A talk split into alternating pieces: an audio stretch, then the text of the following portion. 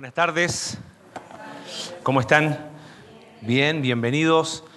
Tuvimos en el primer servicio un lindo grupo, bastante numeroso. Eh, fue como al revés hoy. Eh, no sé la razón, pero bueno, podemos averiguarla después cuál fue la razón de, de que hubo más en el primero. Este, las malas lenguas dicen que fue por el Gran Premio de México, pero no ustedes, son los más espirituales, pero quedan de nosotros, no se preocupe. Dale. Bienvenidos a quienes nos acompañan por primera vez, esta es su casa.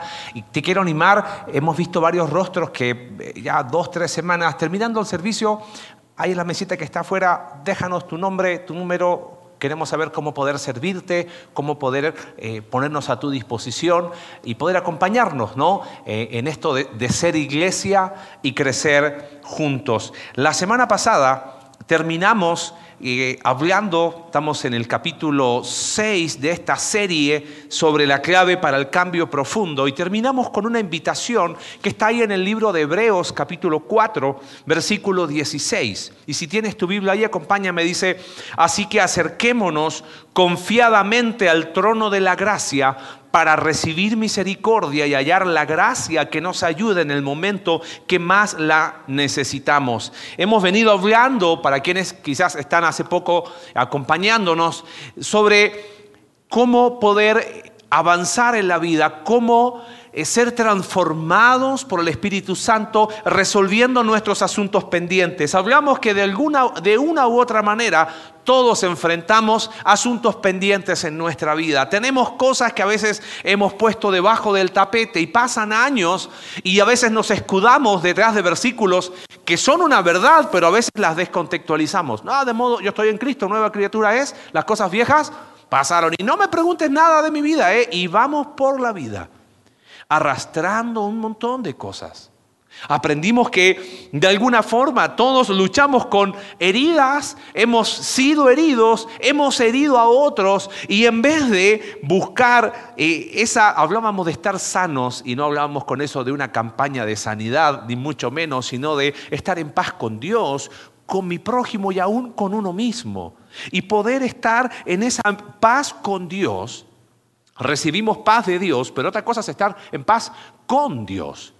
Pero queremos resolver nuestro dolor con más pecado y ahí entramos en ese ciclo adictivo que decíamos del pecado que evita en mí y llegamos a esa pregunta que hizo el Señor Jesús a ese hombre paralítico. ¿Te acuerdas? En el estanque de Bethesda, Juan capítulo 5, donde Jesús le mira y le dice, ¿quieres ser sano? Y aprendimos el domingo pasado que antes de responder esa pregunta, citábamos de Hipócrates, ¿te acuerdas? Antes de preguntar a alguien si quiere ser sano, asegúrate si está dispuesto a renunciar a aquello que lo enfermó. Y sabes que vamos por la vida a veces diciendo sí, pero no. Sí, pero esto no.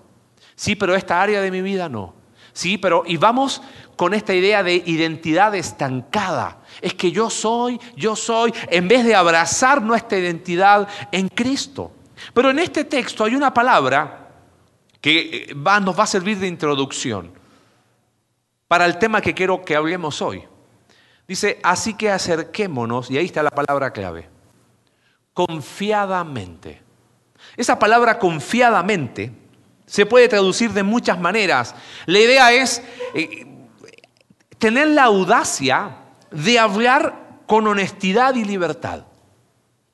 Acércate con sencillez, con sinceridad, con absoluta franqueza. Hay una palabra en español que ya no se usa, con candor. ¿Sabes qué palabra quizás en español encierra toda esta idea de acercarnos confiadamente? Es la palabra intimidad. ¿Ves cuando uno dice, quiero tener una cena íntima? No muchas personas, poco ruido donde podamos. Intimidad, ¿a qué nos, qué nos comunica? Abrir qué cosa? El corazón.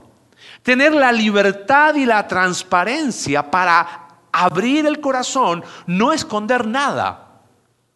Si somos honestos, para muchos de nosotros la idea de intimidad nos asusta un poco.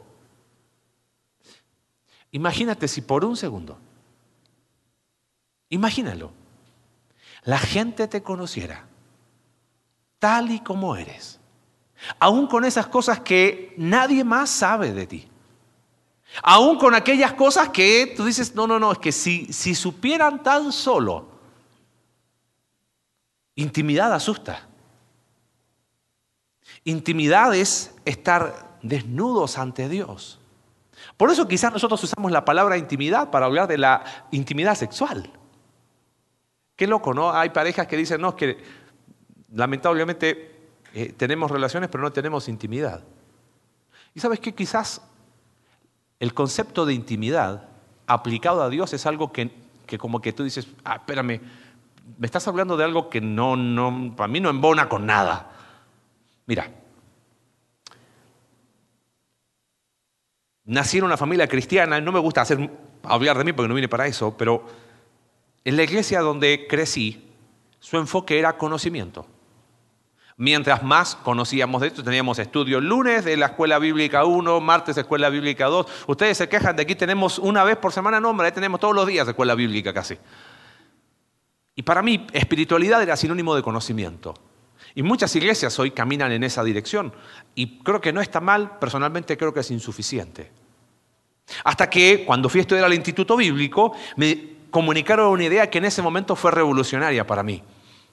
Es que conocimiento no es suficiente, lo que tienes que tener es comunión con Dios. Y fue como, wow, esto es nuevo.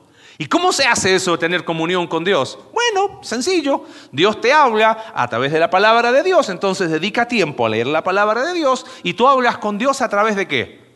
De la oración. Entonces me dijeron, para ayudarte, te ponemos un, un, instrumento de devocional donde tú puedes hacer tus anotaciones y diariamente. Yo, buenísimo. Después de dos meses estaba frustradísimo. Mi mente divagaba. Y claro, miraba al que estaba al lado mío y no, hombre, le ponía de esos post-it, uno, dos, tres, y hacía un testamento. Y yo, con suerte, eran tres palabras. Dije, esto no va conmigo. Entonces reemplacé la comunión con servicio. Bueno, si no sirvo para la comunión, por último que sirva para algo, ¿no? Vamos a servir a Dios, vamos a ponernos y vamos a servir, a servir, a servir. Y dije, ok, el apóstol Pablo, yo lo veo que él era un hombre 24/7, siempre activo y siempre disponible, listo. Pero aún así, si te soy muy honesto, sirviendo al Señor, me sentía vacío espiritualmente. Y la solución no era, bueno, vuelve a, creer en Jesús, pues la típica solución simplista, ¿no? a lo mejor no lo recibiste con sinceridad, ah, todas esas tonterías, ¿no? Hasta que conocí a un hombre que me enseñó algo totalmente distinto. Y es muy loco porque no me lo enseñó directamente, lo aprendí observándolo. Este hombre es un hombre mucho mayor que yo. Bueno, no estoy diciendo que soy yo muy joven, sino que no llevamos varios años. Y tuve la oportunidad de trabajar con él y pude empezar a observar un cambio en su vida. Era un hombre que había servido a Dios por muchos años como misionero, estaba en otro país, tenía una familia que uno dijera, bueno, normal no, no perfecta, pero de normal a buena, muy buena, o sea, estaba todo bien en él. Pero de, de un momento empiezo a observar en él cosas que no había visto. Y era como un niño con juguete nuevo. Me decía, es que me doy cuenta que mi identidad es ser hijo de Dios. Y empezó a transmitirme la idea de la intimidad con Dios. Él había fundado un montón de iglesias. Antes de que fuese famoso esto de plantación de iglesias, él se había dedicado a fundar iglesias. Pero había entendido la verdadera intimidad con Dios. Lo interesante es que si uno va a la escritura, fíjate, Filipenses, antes de ir a nuestro pasaje final, es lo que uno ve en Pablo. Claro, uno, uno ve al Pablo súper activo, 24-7, en cárcel, tumulto, naufragio y todo. Pero mira lo que, cómo resume Pablo su propia vida en Filipenses capítulo 3. Habla de todo aquello que él se jactó en algún momento, pero mira lo que dice en el versículo 7. Sin embargo, todo aquello que para mí era ganancia, ahora lo considero pérdida por causa, dice, de Cristo. Es más, todo lo considero pérdida por razón del incomparable valor, y ahí está la expresión, ¿de qué? De conocer a Cristo Jesús, mi Señor. ¿Cómo? Pero si llega su, su Señor, o sea, como que está hablando de que hay algo más de conocer a mi Señor. Por Él lo he perdido todo, dice, lo tengo por estiércol, a fin de ganar a Cristo. Y mira qué interesante. Y encontrarme unido a qué? ¿Sabes cómo se llama eso? Intimidad con Dios. Pablo dice, todo lo que para mí tuvo un valor, ya no lo tiene con tal de tener una intimidad con Dios. Y quizás la palabra te choca, pero eso es el concepto. Es una intimidad tan sincera que no hay temor de llevar a Dios todos tus asuntos pendientes. Hemos hablado tanto de eso, ¿no? Te pregunté recién, imagínate si por un minuto te conocieran tal y como eres, con toda esa enciclopedia de asuntos pendientes que tú y yo tenemos. Es una intimidad tan honesta y profunda que no hay miedo de hablar del dolor, no hay miedo de reconocer el pecado que habita en mí y de caer rendidos y decir, Señor, necesito ser transformado por ti. Quiero que por un segundo captes esto. Si te puedes llevar esta idea, tenemos que desarraigar de nuestra mente, y me animo a decirlo así, la mentira diabólica, que cristianismo es cosa de echarle ganas. No. ¿Cómo no? Si se supone que, cristianismo es echarle ganas, o sea, me levanto y si oré dos minutos el lunes, pues el martes oro cuatro y el, y el, y el domingo ya estoy en media hora. Tenemos que desarraigar de nuestra mente la idea de que ser hijo de Dios es una cosa de echarle ganas. Pero yo le echo ganas y, y vamos. La transformación verdadera se encuentra en la intimidad profunda. Guarda ese concepto. La transformación verdadera. No la reformación externa, no el echarle ganas, no el hacer del cristianismo algo religioso. Ya cumplí con mis hábitos piadosos, ¿eh? Yo estoy bien. No. La verdadera transformación se encuentra en la intimidad profunda. Otra manera de decirlo es que sin intimidad profunda no hay transformación. Es así. Ahora Pablo en el libro de Efesios, y acompáñame el libro de Efesios, eh, usa dos oraciones pastorales y a través de esas oraciones quiero que podamos descubrir qué implica intimidad profunda con Dios. Y te quiero animar, por favor, en serio. Si quizás todavía te incomoda la expresión de tener intimidad con Dios, espero que hoy puedas salir con una visión diferente de lo que implica ser hijo de Dios. Desarraiga de tu mente la idea de que cristianismo es cosa de echarle ganas. Ah, ando medio flojo, pero no, yo me, 2022 me pongo las pilas. ¿Pilas de qué? Quizás la frustración que tienes es porque has intentado todo. ¿Te acuerdas Voy a volver a citar otra vez el ejemplo de Juan capítulo 5. Y es como que no me quiero de ir de ahí. Jesús le dice a ese hombre, ¿quieres ser sano? ¿Y te acuerdas la respuesta de ese hombre? ¿Lo he intentado qué?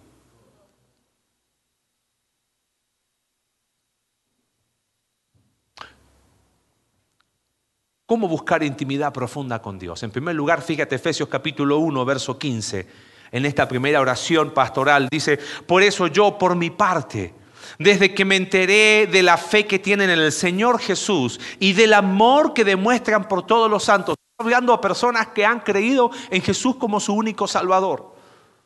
Está hablando a personas que han abrazado la fe en Cristo. Y quizás tú me dices, oye, entonces, pero que yo tengo mis dudas. Bueno, hasta que no entiendes qué implica el Evangelio, va a ser muy difícil encontrar descanso. El problema es que muchos entendiendo el Evangelio y habiendo creído en Jesús, siguen creyendo que ser hijo de Dios es cosa de echarle ganas. Y eso es lo que quiero que podamos transformar hoy. No he dejado de dar gracias por ustedes al recordarlos en mis oraciones. Y aquí está el primer concepto, verso 17. Pido que el Dios de nuestro Señor Jesucristo, el Padre glorioso, les dé el espíritu de sabiduría y de revelación. Fíjate, para que lo conozcan mejor. ¿Cómo buscar intimidad profunda con Dios? En primer lugar, es intimidad a través del descanso. Y eso implica conocer experimentalmente a Dios. En el verso 17, cuando dice, para que lo conozcan mejor, no quiero confundirte ni, ni hablarte cosas que no van, pero hay cosas que a veces del idioma en que fue escrito el Nuevo Testamento al español cuesta encontrar equivalencias. Pero una cosa es tener conocimiento de algo y otra cosa muy distinta es el acto de conocer. No sé si me captas la diferencia. Una cosa es, yo puedo hablarte de eh, las bondades de la naranja y de la vitamina C y de que es una fruta cítrica, pero una cosa es tener conocimiento de eso y otra cosa muy distinta es el acto de conocer. Y eso implica que la partí y qué? Y me la comí. ¿Capta la diferencia? Eso es lo que está diciendo Pablo acá. Yo pido al Padre de nuestro Señor Jesucristo que el Espíritu Santo que mora en ustedes les permita conocerlo mejor. Conocer experimentalmente implica conocer a Dios y ser conocidos por Dios tal y como somos. Pero eso es más profundo aún, porque esa intimidad profunda nos permite, ya que somos conocidos por Dios tal y como somos, no hay miedo a esa intimidad. Algunos años atrás conocí a una mujer, estábamos hablando con ella junto a Alex, y en un momento esa chica se puso a llorar. Y empezó a decir, toda mi vida he tratado de hacer cosas para ser aceptada, aún con mis padres aún con mis padres. Era una mujer ya grande. Y en un momento fue como que se quitó la careta y fue capaz de mostrarse tal y como era. Pero el miedo a hablar de ese tema hizo que después de 20 minutos, hasta ahí nomás llegamos. Digo, ¿cuántas personas llegan al umbral mismo? De vencer el miedo de ser conocidos por Dios, de decir, abraza quién es Dios y hasta ahí. Prefirió creer la mentira diabólica de que cristianismo era cosa de echarle ganas.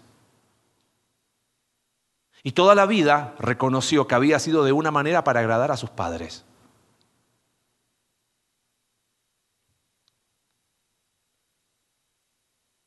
Hemos tratado de manejar nuestra sanidad luchando contra el pecado. Fracaso. No, es que eh, la mortificación del pecado. ¿Qué mortificación del pecado? No, pero es que las disciplinas piadosas van a ser. ¿Sabes qué es? Eso es religiosidad bañada de espiritualidad que lo único que trae es más fracaso.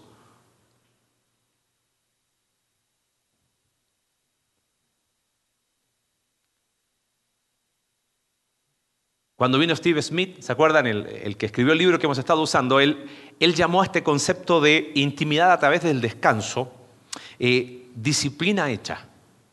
Es aprender a estar con Dios sin agenda. Descansar es estar con Dios sin un programa. Y con esto quiero animarte a algo. No estoy diciendo que no leas la Biblia, ¿entiendes? Tampoco estoy diciendo que dejes de orar. No, no, no, no, hazlo. Pero aprende a pasar el resto del tiempo en silencio. Tengo una pregunta honesta y no, tampoco me digas, ay, sí, fue muy... ¿No te llamó la atención estar en silencio recién? ¿No fue raro? No, no, yo estoy acostumbrado a estar en silencio. Bueno, hay algunos que están en silencio porque no hablan nunca, ¿no? Pues es otro tema, ese no es silencio voluntario. Pero ¿cómo nos cuesta estar en silencio, no? Es más, no me digas. Pero mientras estábamos en silencio, ¿Fue tu mente a pensar en otras cosas? No digo, no me vuelvas a decir que sí. Porque sé que el 99,9 fue así. A ver, ¿eres de aquellos que hace una cosa y está pensando en otra? Quizás tú dices, no, yo hago una cosa y pienso en tres cosas al mismo tiempo. ¿Sí? ¿Soy el único raro acá? ¿No? Ok, gracias. Todos hacemos eso. Es más, vivimos en un tiempo en que hemos visto eso como una virtud. Es interesante, eh, he vuelto a, meterme en algo que me apasionó hace muchos años atrás en, mi profesión. Hicieron un estudio en la Universidad de Harvard para ver cuánto tiempo, eh, o sea, qué porcentaje de las personas era capaz de estar haciendo una cosa y concentrarse en esa cosa. La cuestión es que el 47% hacía una cosa y pensaba en otra. Y ellos llegaron a una conclusión, neurocientíficos, le llamaron así, era una eh, mente divagante. Y la conclusión para ellos era que las personas que hacen una cosa y están pensando en otra, son personas infelices. Porque no son capaces de descansar haciendo lo que están haciendo. Traslada esa verdad a nuestra vida espiritual. ¿Qué tipo de intimidad con Dios puede haber? Si ya ni siquiera leo la Biblia, la pongo en audio y estoy pensando que tengo que guisar, que tengo que hacer el trabajo, cómo lo voy a hacer con los chicos y la semana que se me viene. ¿Puede ser eso intimidad? ¿Será por eso que no hay descanso? ¿No te llama la atención que la invitación de Jesús fue venid a mí todos los que estáis trabajados y cargados y yo os haré qué? Y tú ves a los discípulos y trabajaron un montón. ¿Descanso de qué? Descanso del alma. De una intimidad por descanso, a través del descanso de poder conocer experimentalmente a Dios, en silencio, en quietud. De vivir Salmo 46, versículo 10, de estar quieto. ¡Ey! Basta. Nos hemos creído la mentira de que mientras más, más multitarea, mejor. En la intimidad con Dios no hay multitask. Una cosa voy a hacer, dijo David. Solo una. Salmo 27. Eso es. Vamos a hablar en los grupos conexión de algunos desafíos prácticos relacionados a eso. No te animo a ver media hora. ¿Para qué? Si recién fue un minuto y ya estábamos así. Empieza por cinco en silencio. Lee la escritura y después guarda silencio. Ora a Dios y después guarda... Pues no se vale guardar silencio viendo el celular. O sea, estamos tan acostumbrados. Nos está hablando nuestros hijos, nuestra esposa, sí, eh, mm. o los hijos, sí, papá. Eh, eh. Es como que no, no existe esto de intimidad. Intimidad a través del descanso, conocer a Dios experimentalmente. Porque la transformación verdadera se encuentra en la intimidad profunda. En segundo lugar, fíjate, la segunda parte de esta oración. Dice verso 18, pido también que les sean iluminados los ojos del corazón. Qué expresión más linda. Es como que metafóricamente Pablo dice, les pido que puedan abrir los ojos para que vean. ¿Me permiten sin faltar el respeto, una traducción mexicana popular. ¿Cómo sería una traducción mexicana popular de ese versículo? Pido también por mis hermanos, dice Pablo, para que qué? ¿Les caiga? Eso es. ¿Por qué? Porque lo que está pidiendo Pablo, fíjate lo que es, que sean iluminados, dice, los ojos del corazón para que sepan. Y ese concepto de para que sepan no tiene que ver con añadir conocimiento nuevo, sino con abre los ojos para que te des cuenta que lo que está ahí delante de ti siempre estuvo ahí. No sé si me... Por eso uso la expresión que nos caiga el 20. ¿Pero para qué? Para que sepan, y Pablo menciona tres cosas. Dice, ¿a qué esperanza? En primer lugar, Él los ha llamado para que se den cuenta la esperanza que tienen, no la que tienen que alcanzar, la que tienen hoy, que se apropien, que abracen esa esperanza. Es una invitación a dejar de vernos como mercancía rota, a dejar de decir, ay, es que yo soy, ay, es que mi vida, es que tú no sabes, es que tú no sabes, mil y una excusas. Y ahí vamos por la vida, no, es que el COVID, ¿qué, COVID? Hemos, ya, ya ni siquiera ya es chiste usar el COVID para dejar de crecer espiritualmente. Es porque no quiero. Esa es la razón. Y es tu razón con Dios. Yo no me voy a meter ahí.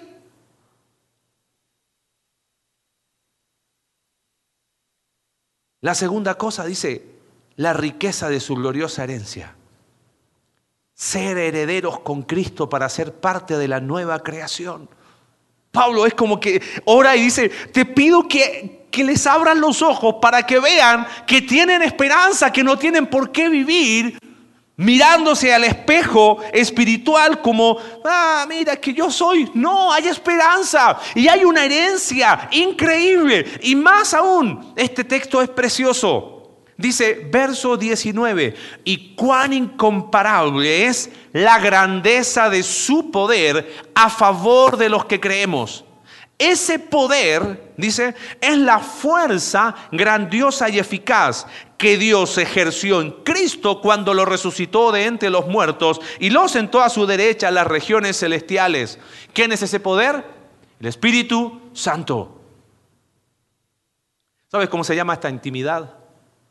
Es intimidad a través de la apropiación.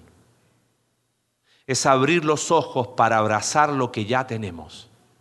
Para muchos, cristianismo es aquí estás y allá está, ¿eh? Te falta. ¿Cuánto leíste? Mm, y empezamos, ¿viste? Y, fíjate la... Creo que era Miguel de Unamuno que decía de todas las soberbias, la más detestable es la soberbia espiritual. Yo leo la Biblia eh, una vez por año tengo 20 años haciendo lo mismo, pero lo digo para la gloria de Dios. ¡Ah, ¡Qué gloria de Dios!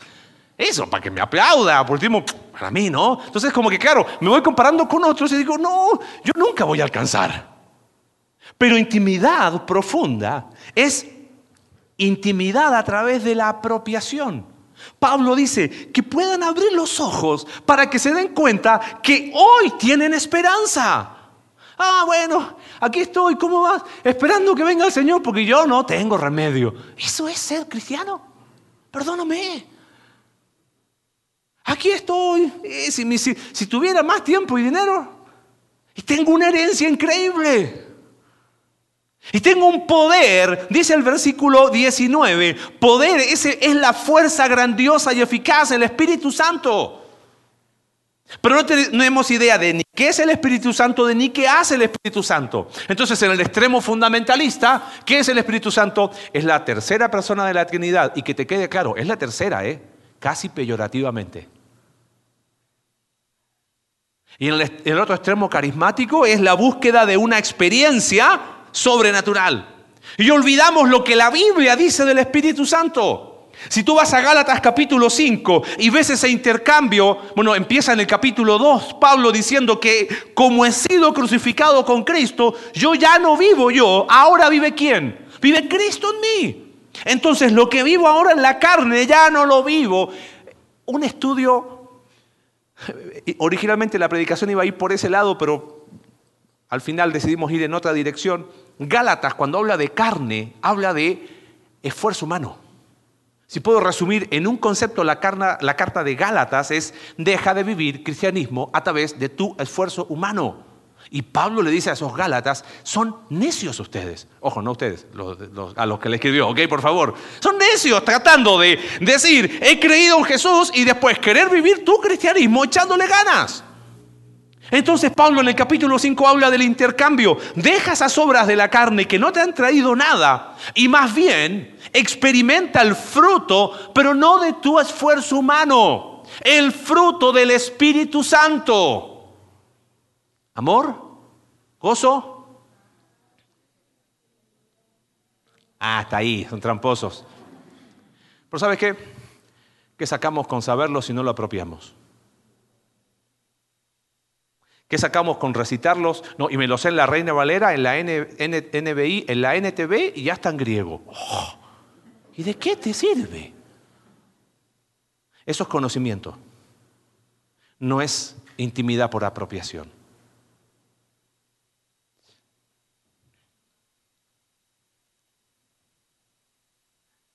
Vivimos en un mundo cristianoide de autoayuda. Deja que el Espíritu Santo haga lo que tenga que hacer. Pero apropiate de eso. Mira, deja ilustrártelo de esta manera. Cuando vino Smith, él habló de cuando uno llega al refrigerador y lo abres y puedes sacar de todo. Yo me frustré porque de niño me decía, cuidado con comer de todo, porque er, éramos tantos y contábamos lo, que había para comer, entonces no podía. Pero te quiero animar y te voy a contar algo muy... para que te des cuenta de que soy bien de rancho. La primera vez que tuvimos el regalo, porque fue un regalo, de ir a un todo incluido, no fue acá México. Era un lugar muy lindo, que sí, todo incluido. Adivina qué hizo el, ¿cómo se llama? El Marcelo de Rancho. Cuidado, ¿eh? Le digo a mis hijos, chequen primero si realmente está incluido. Ahora, mira qué necio, ¿no? ¿Qué parte de todo incluido yo no había entendido? Y tenía miedo que me cobraran de más, entonces quería saber qué incluye el todo incluido. Y la chica me miró así como, ¿qué parte de todo incluido usted no está entendiendo? ¿Sabes qué? Como cristianos yo creo que estamos exactamente igual. Está acá. Ay Señor, me cuesta tanto el gozo, y, pero voy a echarle ganas. No, está acá, está todo incluido. Es intimidad por apropiación. Este concepto de apropiarnos de lo que ya tenemos en Cristo es poco común para los creyentes.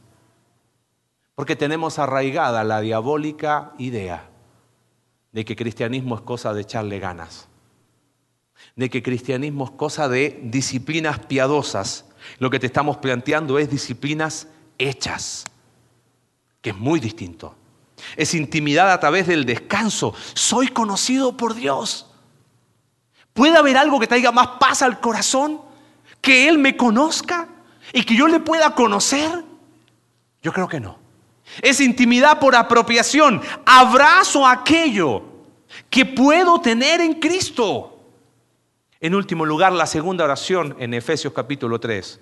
En esta oración pastoral, verso 14, Pablo dice, por esta razón me arrodillo delante del Padre, de quien recibe nombre toda familia en el cielo y en la tierra. Le pido que, por medio del Espíritu, otra vez, el Espíritu Santo, a ver, paréntesis, yo al tiempo no me importa, pero ¿te acuerdas que hemos dicho antes de conocer a Cristo?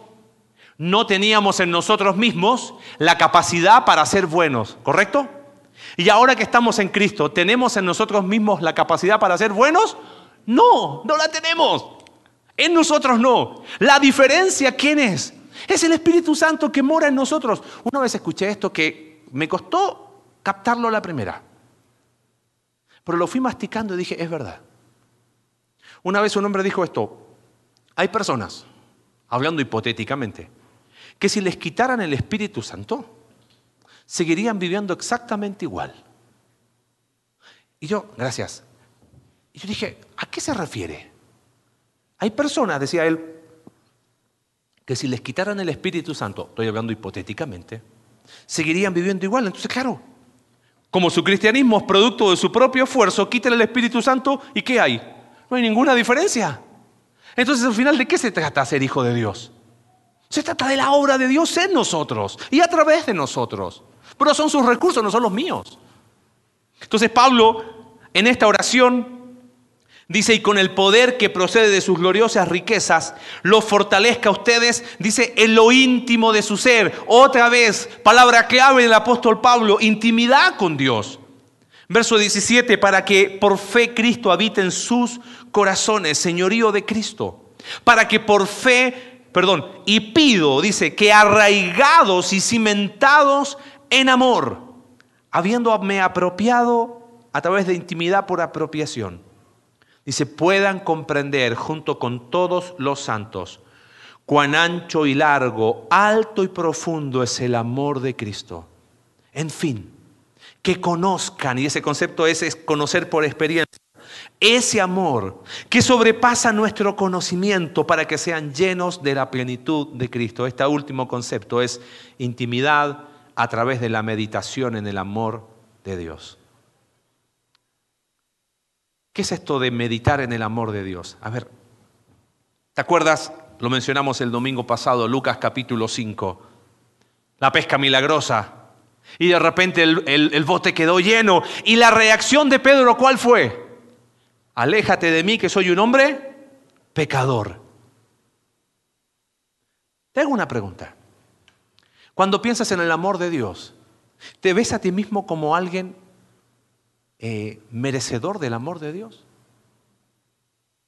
¿O es como que somos igual que Pedro? hombre, yo... Es verdad, somos inmerecedores del amor de Dios. Pero sabes, ¿Qué problema tenemos? Que nosotros em, damos círculos diciendo, ay, yo tan malo y Dios me amó. Yo... Entonces tu enfoque está en lo malo que soy. Y ese no es el enfoque. El enfoque es que tú puedas comprender cuán ancho es su amor, cuán largo es su amor, cuán profundo es su amor.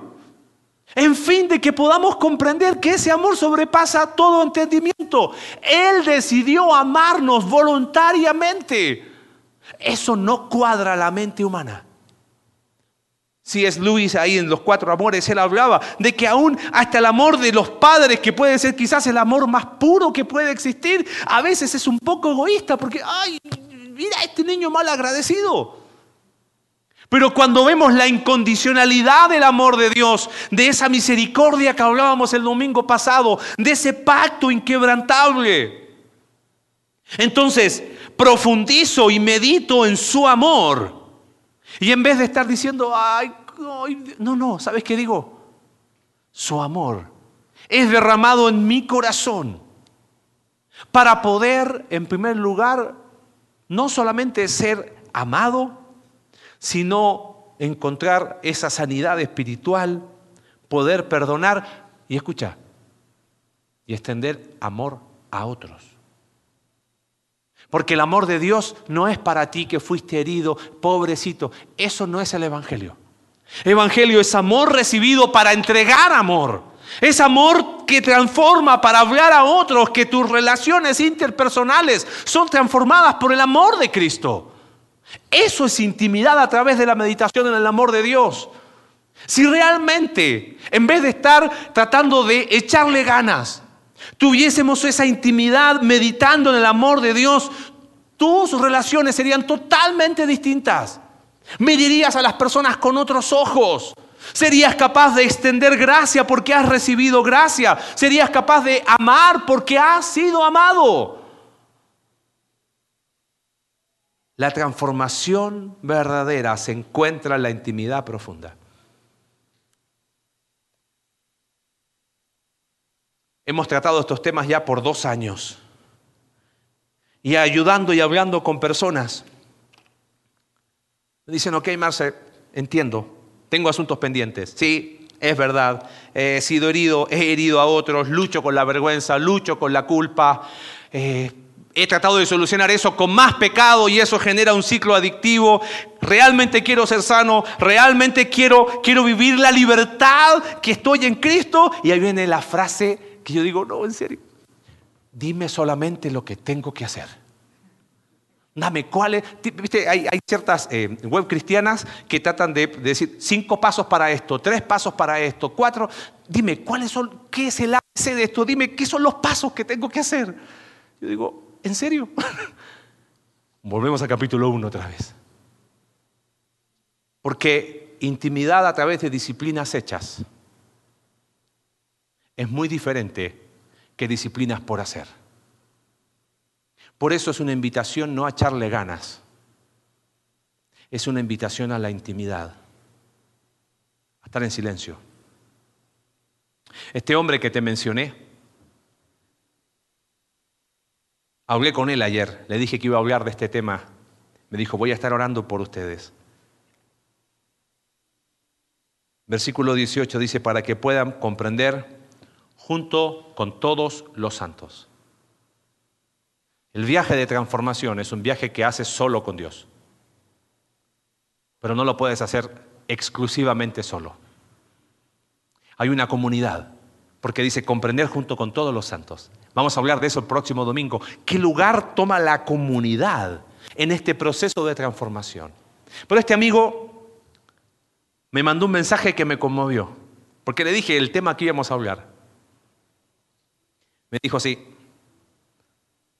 fui un hombre en espera del movimiento del agua, recordando Juan capítulo 5.